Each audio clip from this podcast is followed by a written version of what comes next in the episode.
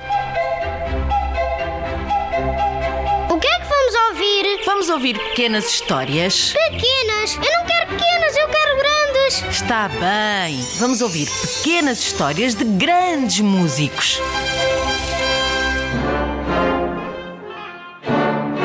Meu caro Dr. Serge Kuzevitsky.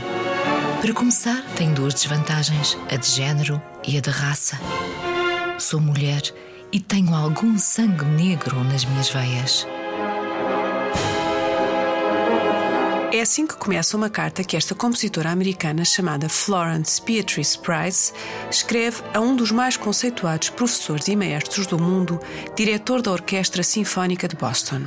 Pode parecer estranha esta forma de se apresentar, mas naquela época e naquele país era habitual dizer-se, com alguma graça, que para se ser compositor era preciso. Primeiro, ser homem. Segundo, pertencer à raça branca. Terceiro, Estar morto.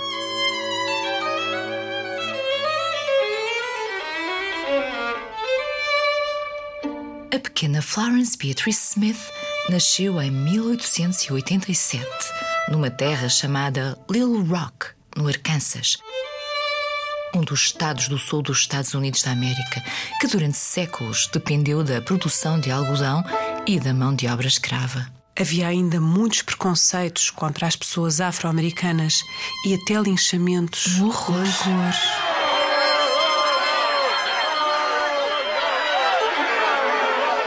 Uma multidão a atacar um negro indefeso, Torturá-lo enforcá-lo, e queimá-lo em espetáculo público, sem provas ou julgamento. apenas por ódio e devido à cor da sua pele.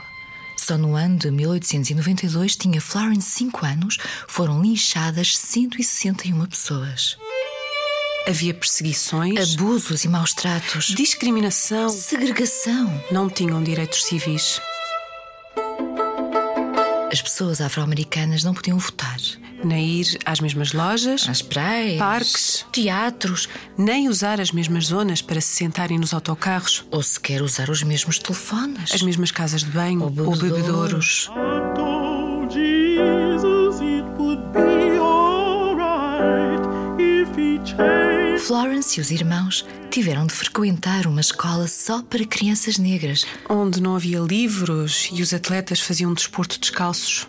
A família vivia sempre com medo e, apesar de serem cultos e respeitados na comunidade negra, passaram por muitas dificuldades. I told Jesus it would be alright if he changed my name. Change my name. A mãe, que tinha sido professora de música, naquela altura tinha três empregos para ganhar o suficiente. Um restaurante Vendia casas e trabalhava como secretária.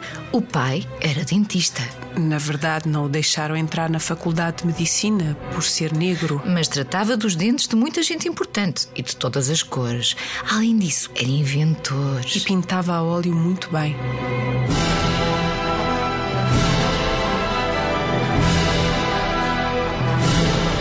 Florence apresentou-se em recital logo aos 4 anos, tocando as suas próprias peças e aos 11 publicou a primeira composição.